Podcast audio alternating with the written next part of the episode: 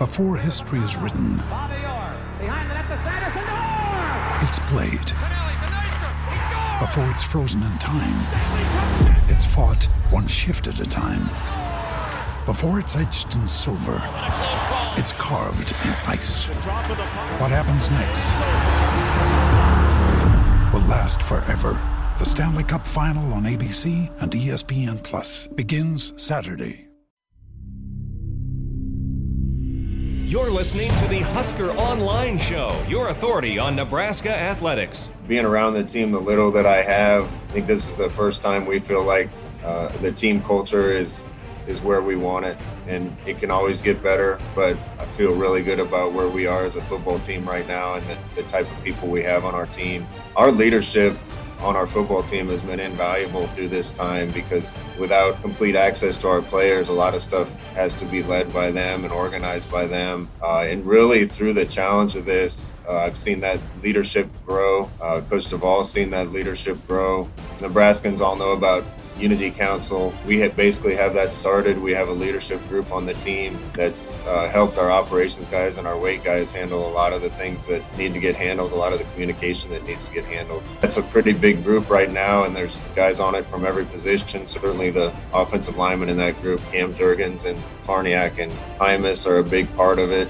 I've been really impressed with the leadership in our defensive backfield from uh, Deontai and DiCaprio. The tight ends have done a good job. I mean, going across the board, I think our leadership is going to be a lot stronger this year than it's been. And in some ways, uh, the challenge of this virus has brought our team together. I feel like through adversity, uh, our team's probably tighter than it's been since I've been in Nebraska.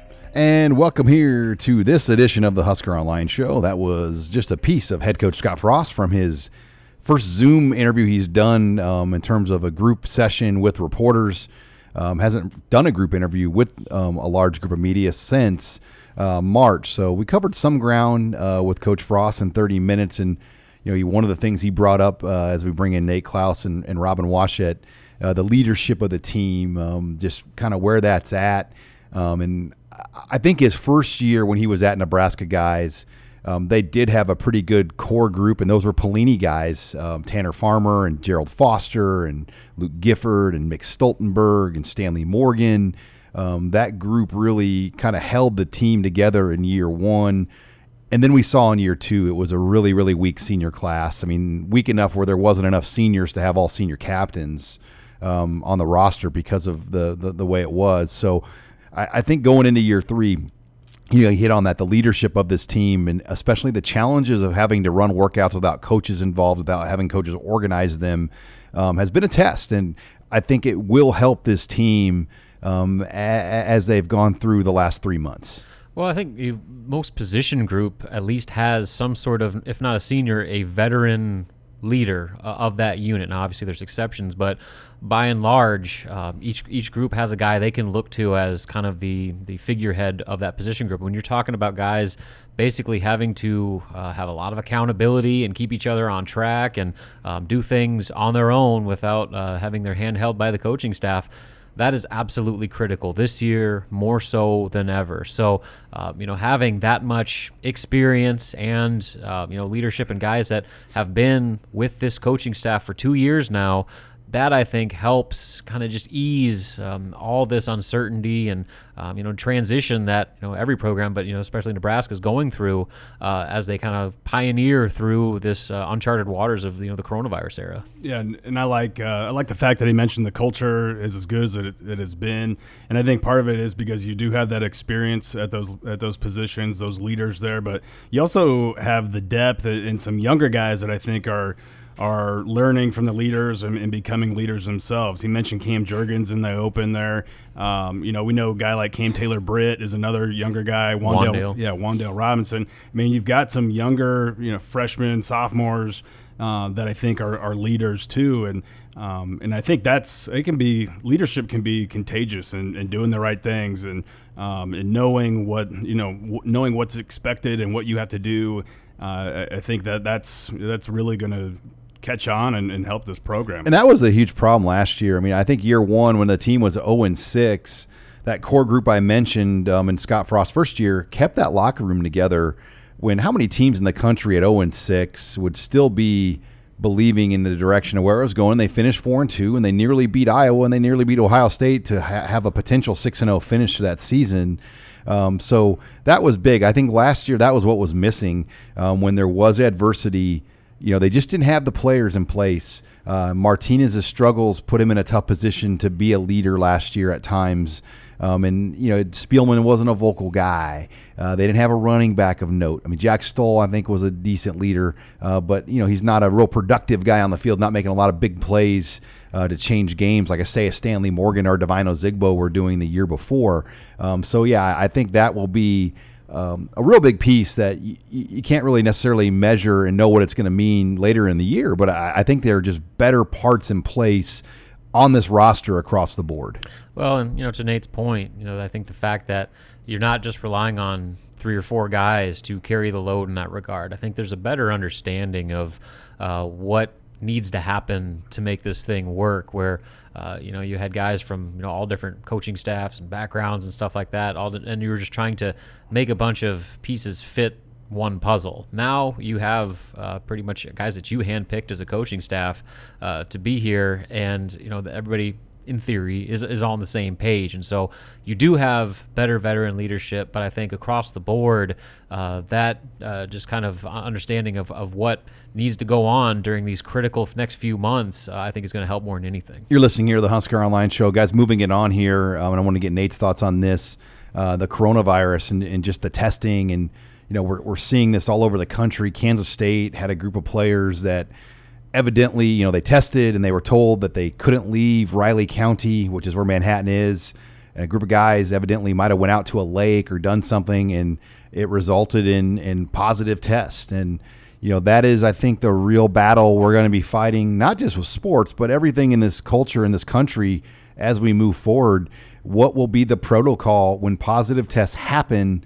um, in schools this year when kids are back in school, teachers are back in school? What will be the protocol with athletes, et cetera? Because the, positive tests are going to happen. We know that. It, but are they symptomatic? Are there hospitalizations involved?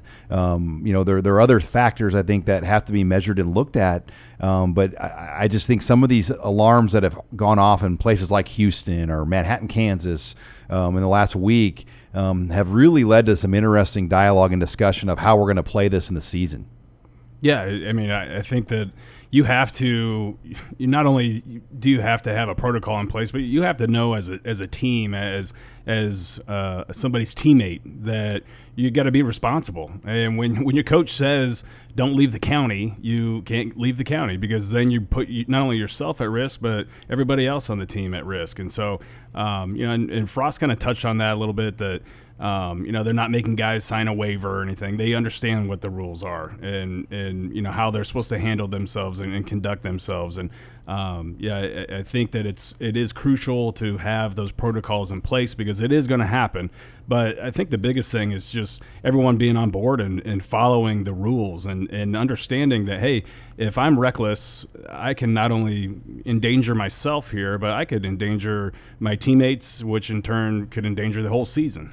I think the kind of scariest part about all this, or at least one of it, is that everybody's just kind of doing this on the fly, and that while you may have a plan in place, there are a lot of things that can happen that can throw that plan out the window. And so, you know, a team like Nebraska specifically, who's uh, kind of at the forefront of this reopening back to football movement, you know, they're going to have to address issues before other schools do. And they're going to lay the groundwork of how to handle what happens when multiple players test positive or, or, you know, whatever it may be. And so what Nebraska does will have a ripple effect with how the rest of college football goes forward over the next few months leading into the season. Yeah, the quarantine process is, is big. I mean, Nebraska, I know, is very strict. If they have a player that tests positive, they have to have back to back negative tests before they're allowed back out of quarantine. And, um, you know, uh, we know they've had at least one player um, and the release the school sent out that tested positive.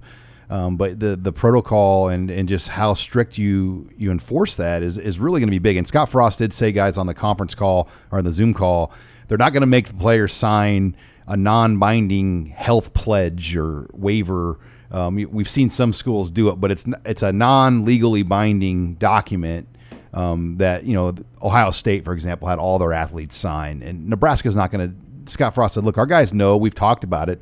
We're not going to have them sign some sort of document um, that you know, if you get COVID, you know the risk. I mean, because we all know the risk. Everybody in this right. country knows the risk um, if we go out and do things." Right now and go places.